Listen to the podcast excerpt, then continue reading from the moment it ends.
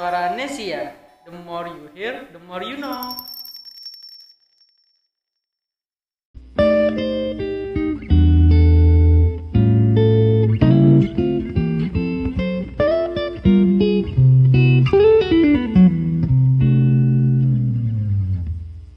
Hey Nation People, welcome back to our podcast di Krakatau Cerita anak rantau. sama Aurel dan Annyeong. Jadi, podcast kita episode kali ini adalah seorang mahasiswa yang jauh banget dari benua Eropa sana. Pokoknya kalian-kalian semua, nation people semua, kalau misalnya mau banget nih kuliah di Eropa, apalagi ya, kalian harus dengerin dari awal sampai akhir. Ya nggak, yuk? Setuju nggak? Karena hmm, karena banyak banget hal yang menarik yang bisa jadi eh, membuka wawasan kalian. Bener nggak? Jadi, inspirasi Edan. Oke, mungkin dari kakaknya bisa kenalan dengan siapa, di mana semalam. Hey, oke, hai semuanya. Aku Jason Eka. Kalian bisa cari di Instagram mungkin Jason Ek. And ya, eh, aku beauty enthusiast dari Surabaya. Dan sekarang aku ngelanjutin sekolah untuk eh, fashion di Paris. Oh, Paris. Gila, Impian bukan loh. Paris Van Java nih. Bener, bener, bener.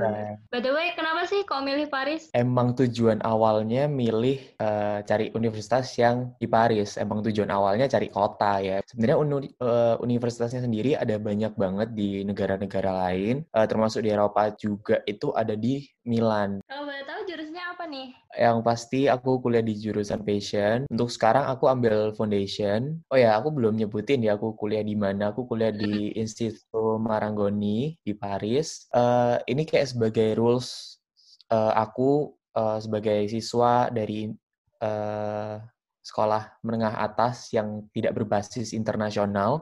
Jadi ijazah yang aku dapat juga nasional, bukan internasional.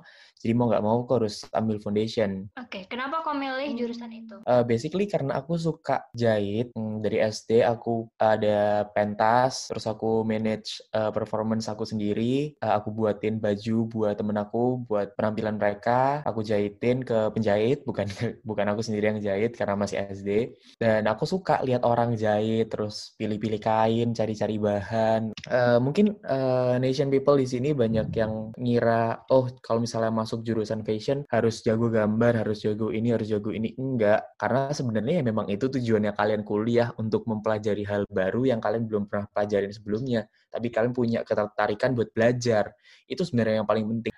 Terus kalau boleh tahu di sana tuh kamu kuliahnya pakai bahasa Inggris apa pakai bahasa Perancis? Hmm, iya untuk eh, Instituto Marangoni dia itu sekolah swasta bukan negeri. Jadi eh, pakainya bahasa Inggris Tapi sebenarnya ada nggak sih kayak eh, kelas khusus bahasa Perancis gitu? Em, teman-temanku yang dari Indonesia, kita kan berempat. Teman-teman aku yang dari fashion styling itu dia bilang ada kelas untuk bahasa Perancis. Aku juga tahu sebenarnya kalau misalnya memang ada kelas bahasa Perancis, cuman aku nggak pernah tahu kayak oh kelasnya di hari ini, oh kelasnya ini ini ini aku nggak pernah tahu. Jadi kayak aku nggak pernah tahu. Kalau misalnya buat komunikasi kayak ke supermarket gitu pakai bahasa Inggris. Em, kalau supermarket karena untungnya ya di sini itu kayak sistemnya itu mandiri gitu loh. Jadi kayak kamu kalau misalnya mau bayar, bayar sendiri. BTW berarti sekarang kamu tuh tinggalnya di Parisnya atau di, di Paris. terus kamu di sana tuh asrama atau nyewa apartemen sendiri atau kayak gimana? Em, ya, aku tinggal di apartemen sendiri karena aku aku aku juga lupa-lupa ingat sih sebenarnya di universitasku tuh dia ada dorm atau enggak. Tapi dormnya itu bukan yang kayak di eh, kalau misalnya aku lihat di teman-teman aku yang sekolah di China kan emang ada dorm khusus gitu kan.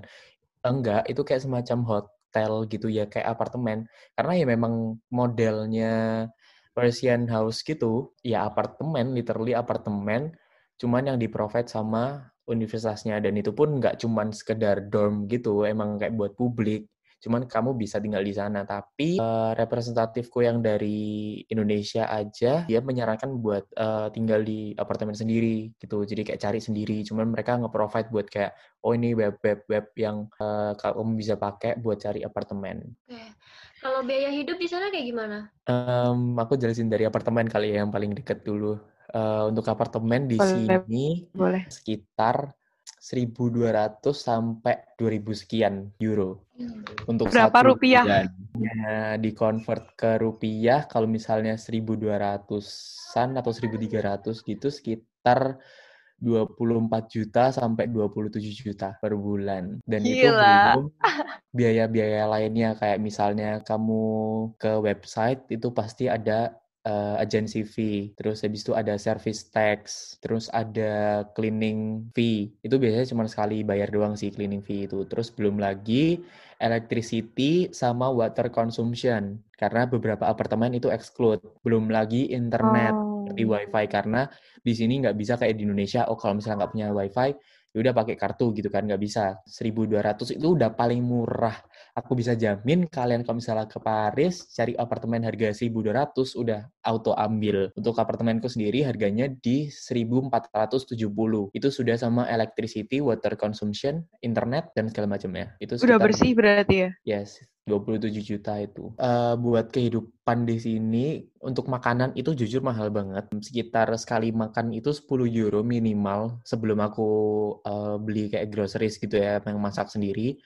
Minimal itu 10 euro, berarti sekitar 170 ribu buat sekali makan. Untung juga aku tipe orang yang nggak gampang lapar, jadi aku makan emang biasanya dua kali sehari di Indonesia pun. Terus kalau misalnya untuk em, groceries di sini itu bisa dibilang cukup murah, apalagi kayak kebutuhan kayak pasta, spaghetti gitu itu murah banget ya kan di Europe. Terus visamu kayak gimana di sana? Eh, buat apply visa itu nggak terlalu ribet sih sebenarnya karena aku juga diurusin sama representatif dari universitasku yang ada di Indonesia. Jadi aku juga nggak pakai agen. Lumayan eh, gampang sih sebenarnya buat apply-nya buat ke universitasku ya. Aku nggak ngerti kalau misalnya untuk universitas lain karena semua data-datanya itu udah disiapin. Aku kayaknya ini semua berlaku untuk Europe, semua bagian negara bagian yang ada di Europe karena satu satu jalur kan visanya. Semua data itu udah kayak di apa sih udah di list satu-satu. Berikut juga tentang eh, strukturnya apa yang pertama kali harus kamu siapin, kedua apa sampai ada 18 data yang perlu kamu siapin. Itu semuanya udah di list dan sumama kita nggak ngerti ini kita dapat datanya dari mana, aku cuma tinggal kontak representatifku, terus dia bakal nyediain eh, data yang kita butuhin. Kayak misalnya booking buat flight itu kan ya kita nggak bisa nyiapin kan karena apalagi during this pandemic ya kan susah banget buat kayak aku takut nanti udah beli tiket pesawat terus ternyata visanya nggak keluar tepat waktu ya kan. Jadi akhirnya aku minta buat dia bookingin eh, cuman sekedar buat dokumen buat visa aja dan bisa gitu loh segampang itu sih Bener. Nah, nggak cuma sampai di situ aja, pasti juga harus ngurus ke kedutaan juga kan. Nah, dari situ aku harus ke Jakarta buat ngurus apply dokumen-dokumenku buat dicek sama institut eh, franchise itu ada di Jakarta. Mereka ngecek apakah dokumen ini udah siap buat dikasih ke kedutaan atau enggak karena meminimalisir penolakan ya kan. Setelah itu, besoknya aku langsung ke kedutaan buat ngasih dokumen, legalisir akte kelahiran sama ijazah. Itu aku bayar sekitar 400 ribu satu dokumen, jadi sekitar 800 sampai 900 ribu untuk satu ijazah sama satu akte kelahiran untuk dilegalisir dalam bahasa Perancis. Habis itu buat ngurus dokumennya itu ada di TLS. Kalau misalnya kalian mau apply ke Europe pasti nggak asing sama sebutan TLS. Itu mereka yang ngurus buat apply visa ke Europe. Terus so far biasa aja sih sebenarnya. Tapi bener emang kayak semenakutkan itu karena aku takut ditanya-tanyain yang aneh-aneh ya kan sama mereka.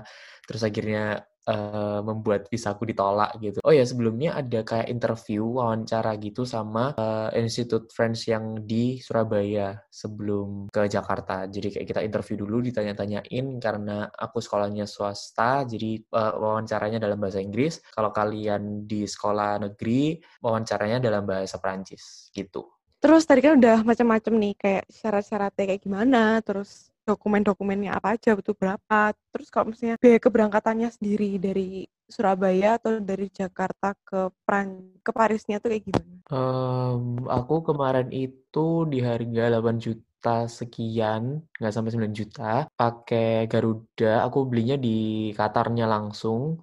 Uh, untuk translate-nya dari Surabaya ke Jakarta pakai Garuda. Terus uh, Jakarta ke Doha, ya transit lagi. uh, pakai Qatar dan Doha ke Parisnya pakai Qatar juga. Itu aku total perjalanan 23 jam kayaknya. Sama transitnya juga. Paling lama di Jakarta sih, karena ya aku nggak berani transit lama-lama di luar negeri ya kan. Mendingan lama di Jakarta aja. Terus hmm. aku juga nginep kayak di kapsul hotel gitu sementara waktu di Jakarta. Jadi kayak bisa istirahat bentar karena transitnya sekitar 6 jam lebih. Oke. Okay. Terus dari dari bandaranya ke hotelnya, uh, kamu juga naik ada... ini sendiri dong, maksudnya kayak taksi gitu kan? Atau enggak, dari shuttle busnya uh, di sana? Hotelnya itu di dalam uh, bandara. Bandara, uh, di T3 Soekarno Hatta. Jadi kayak kita oh. cuma tinggal turun pakai eskalator. Enggak, enggak. Maksudnya pas sampai sampai di Parisnya. Uh, ini juga agak complicated sebenarnya karena aku disarankan buat naik taksi kan. Tapi uh, as we know that orang sini tuh nggak banyak yang bisa bahasa Inggris. Jadi disarankan buat beli langsung di uh, dari hotelnya. Jadi hotelnya kan ada akomodasi taksi itu ya kan. Akhirnya aku beli dari booking.com karena aku pesan hotelnya di booking.com aku udah pesan di sana dan udah dikasih nomor kontak plat nomor apa segala macam di hari H. Di saat aku sampai itu ada email masuk. Terus oke okay kan berarti aku harus menghubungi ke nomor ini dan segala macam. Aku nyampe itu harusnya 13.40. Kalau misalnya kalian perlu info yang lebih lengkap kalian bisa cek di YouTube aku. Aku cerita semua di sana. Aku nyampe jam 13.40 tepat ya kan.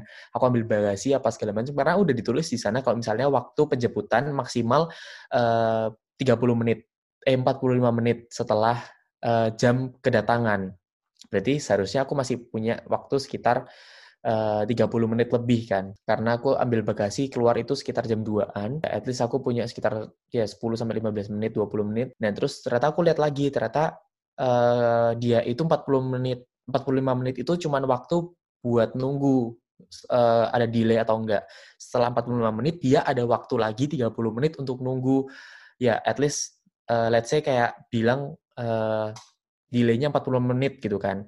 Dia ada kasih waktu 30 menit lagi buat nunggu. Jadi total aku punya sekitar 75 menit ya kan untuk bertemu gitu kan. Terus ya udah deh aku aku tunggu di luar. Ya kalian tahu kan pasti banyak banget yang bilang kayak oh di Paris tuh banyak copet hati-hati bla bla Jadi kayak itu nge-trigger aku. Jadi kayak aku takut banget buat keluar. Apalagi barang aku kan banyak banget. Berapa kilo coba 50 kilo lebih.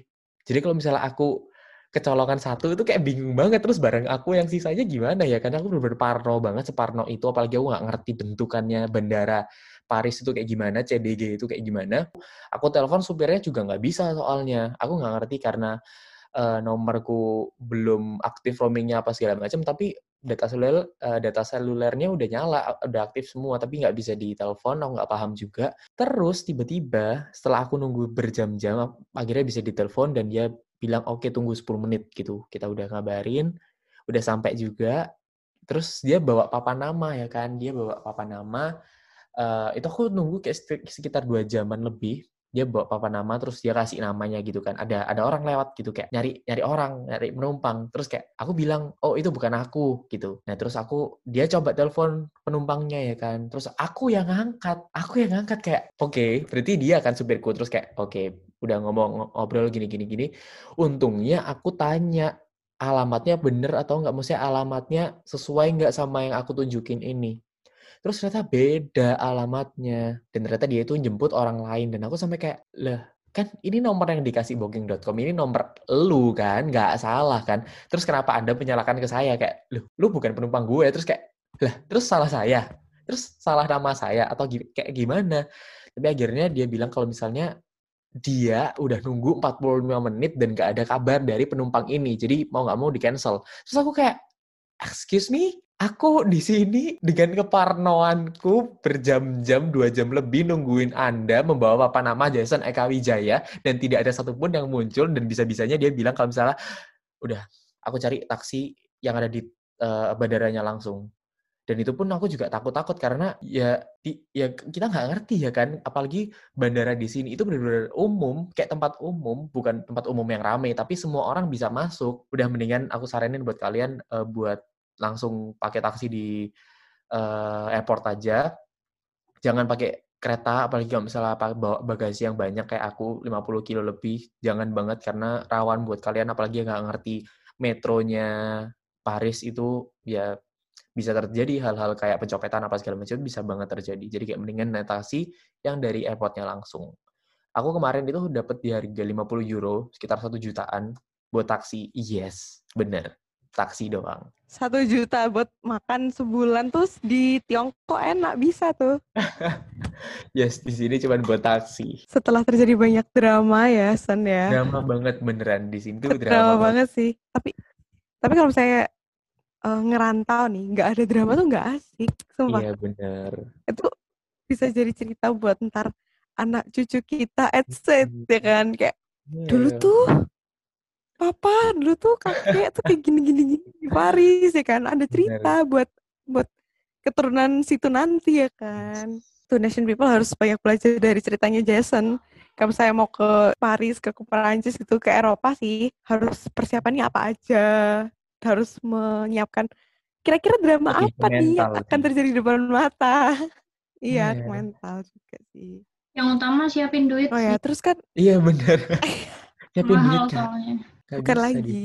Terus Jason, the last question nih soal keberangkatanmu ke Paris ya. Kamu kan berangkat pada saat pandemi di dunia tuh masih ada kan. Maksudnya kayak di Indonesia masih tinggi-tingginya gitu kan. Nah itu kamu gimana sih persiapan? Pasti lebih berbelit-belit nggak sih kalau misalnya ada covid? Gak ada covid aja kayaknya tetap drama apalagi ada covid nih. Um, ya aku tadi kayaknya udah bahas juga buat keberangkatanku itu sebenarnya nggak begitu rumit begitu juga dengan uh, apply visa dan segala macam tidak seperti teman-temanku yang apply-nya itu jauh sebelum um, lebih tepatnya bulan September. Karena aku apply di bulan September bulan Oktober bahkan Oktober eh iya September akhir aku apply-nya itu masa-masa di mana lagi longgar banget. Kayak apa kebijakan di pemerintah itu lagi longgar banget either Indonesia ataupun uh, Perancisnya itu lagi longgar banget. Tapi sebelum itu banyak banget aku tadi juga udah sebutin teman-teman aku itu pada di pending semua karena hal itu karena nggak bisa berangkat lah, either yang dari Indonesia nggak boleh keluar lah, atau kayak pengurusan visa di pending dulu, apa segala macam. Itu yang mereka rasakan. Tapi untuk aku, aku nggak merasakan itu tapi positifnya adalah semuanya jadi online kan jadi lebih gampang gitu kayak eh, penerimaan visa pun kita nggak perlu ke Jakarta lagi buat ngambil tuh enaknya di situ jadi kayak lebih longgar tapi ya minusnya di sana teman-teman yang udah pesan pesawat mungkin yang berangkat pertengahan September awal September bahkan itu depending semua. Karena aku apply yang paling terakhir bisa dibilang. Aku berhasil berangkat pada saat 4 Oktober. Jadi itu kayak let's say kayak hari-hari terakhir. Karena di akhir Oktober itu pemerintah Prancis uh, bilang kalau misalnya bakalan ada lockdown yang kedua. That's why orang-orang yang berangkat di akhir Oktober atau awal November dipending lagi.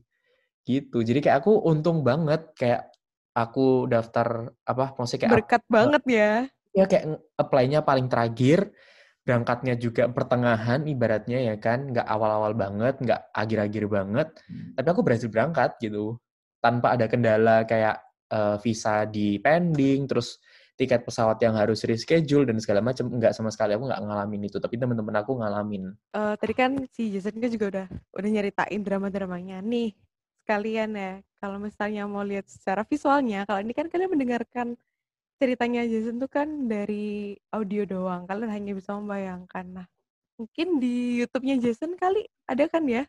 Kamu hmm, upload. Benar. Aku nah, upload ada dua part buat sesi kedramaan berangkat ke Paris ini. Jika bisa lihat di sana. Ya Wah. mental lah, benar mental sih ini kayak nggak tahu ya kalau soalnya aku lihat teman-teman aku, uh, maksudnya aku juga tidak merendahkan atau kayak oh negara lain lebih gampang dan segala macam enggak cuman ya karena beda budaya banget kan Eropa sama Asia kalau misalnya mungkin yang luar negeri sama-sama di Asia mungkin lebih kalem ya kan lebih santai lebih tenang di sini tuh bener-bener langsung kayak di eh, udah kamu nggak ngikutin? Yaudah pergi jangan. Nggak bisa. Kayak bener-bener apa ya um, pelajaran banget sih kayak PR banget buat aku buat cepet beradaptasi sama orang-orang di sini itu PR banget buat aku. Kalau mungkin kalian udah punya pandangan dari dulu banget pingin ke Eropa, lebih tepatnya ke Paris atau negara eh, kota-kota di daerah Paris ini, ya lebih bagus sih karena kalian sudah mengenal Paris lebih dulu, lebih mengenal Prancis lebih lama lah ya kan. Sedangkan aku kan benar-benar kayak detik itu juga aku pengen ke Paris, detik itu juga aku apply, detik itu juga aku baru mempersiapkan mental kayak nggak ada setengah tahun aku mempersiapkan buat pergi ke Paris. Jadi aku dadakan gitu ya. banget, dadakan banget. Jadi kayak ya kalian yang sudah mendengarkan ini lebih baik kalian mempersiapkan lebih dulu ya kan. Dan kalau misalnya dibilang orang-orang sini seperti yang orang lain bilang kayak banyak copet terus orangnya individualis apa segala macam sebenarnya enggak banget. Aku loh bahkan ke Menara Eiffel atau kayak ke, ya aku baru ke Menara Eiffel sih yang uh, tempat umum banget gitu ya, tempat wisata. Hmm. Masih ada memang kayak orang-orang jual-jualan yang nawar-nawarin apa segala macam masih ada, tapi untuk ya mungkin karena Covid juga kali ya. Tapi untuk kayak copet yang obviously copet itu nggak ada. Bener-bener santai aja. Ya bahkan aku jalan biasa pun aku waktu itu sempat jalan di atas jam 9 padahal di sini uh, keputusannya kita nggak boleh keluar di atas jam 9, tapi karena aku ketinggalan metro, jadi mau nggak mau aku harus jalan sekitar 2 km ke hotel jam 9 malam, dan aku biasa aja, kayak ya orang di pinggir jalan, ya udah kita lewat-lewat aja, hmm. padahal dengan, aku ngerasa, aku ngerasa kayak, aduh aku takut banget nih, apalagi aku, muka aku kan ya. bukan yang kayak muka orang sini ya kan, muka hmm. turis banget, kayak aku jauh lebih was-was gitu tapi ya ternyata biasa-biasa aja gitu loh orang sini nggak semenakutkan itu dan untuk individualis nggak seindividualis US actually kayak di sini tuh bahkan kalau misalnya eh, aku ketemu sama tetangga aku gitu ya kita kita nggak sebelahan kamarnya cuman satu building aku nggak ngerti mereka itu yang nyapa duluan loh kayak bonjour. Terus kayak oh oke okay, berarti berarti orang sini tuh kayak nggak sebegitu strange lah buat hmm. uh, orang baru atau kayak muka-muka turis seperti kita ini kayak nggak bisa begitunya meskipun di jalan pun kamu ngelihat orang juga ya kayak di Indonesia mungkin bisa kayak nyapa gitu kayak nenggukin kepala gitu. Sangat amat bisa terjadi di sini. Jadi kayak sefriendly itu kok harusnya selama hmm. kalian tidak ngumpul sesama turis gitu kali ya atau kayak sesama kalian sama teman-teman kalian yang obviously turis mm-hmm. mungkin bisa Pasti agak jago juga sih mereka kalau misalnya kita kumpul sesama turis kan kayak mm. mau nyapa yang mana nih malu iya, juga kelihatan nih banget nih wih mereka orang baru nih di sini coba yeah. cobalah diperkenalkan ya kan Paris kan emang uh, banyak copet coba saya kenalkan copetnya itu kayak Eight. gimana sih gitu. Eight. mungkin kayak gitu kali ya pikirannya. Jangan ngadi-ngadi anda apa ya di tengah-tengah lah hiduplah seperti turis hiduplah tidak seperti turis. Jadi kayak hmm. mengkondisikan sesuai lingkungan aja dan Setelah orang yang kalian kondisi hadapi. ya? iya. Oke okay, wow banyak, tidak terasa. banyak banget ya pelajaran yang dapat dari pengalaman Jason uh, semoga bisa membuka wawasan kita bermanfaat hmm. buat kita dan makasih makasih banget buat Jason yang mau jadi narasumber kita yes uh, mungkin uh, sampai di sini saja podcast kita kali ini karena udah lama udah lumayan lama sih kita ngobrol tadi ya. Semoga ada yang didapat lah ya dari pembicaraan yang panjang kali lebar ini. Amin, pasti banyak sih yang didapat. Keren, memotivasi banget. Nanti kalau misalnya ada pertanyaan bisa langsung DM ke aku aja. Oke, okay, nanti kita cantumin Instagramnya ya. Baik. Oke, okay, makasih, makasih banget Jason. Makasih Thank juga. you Jason. Good luck there. Oke. Okay. Thank you. Merci beaucoup. Bye bye. Au revoir. It's mean bye bye. Okay.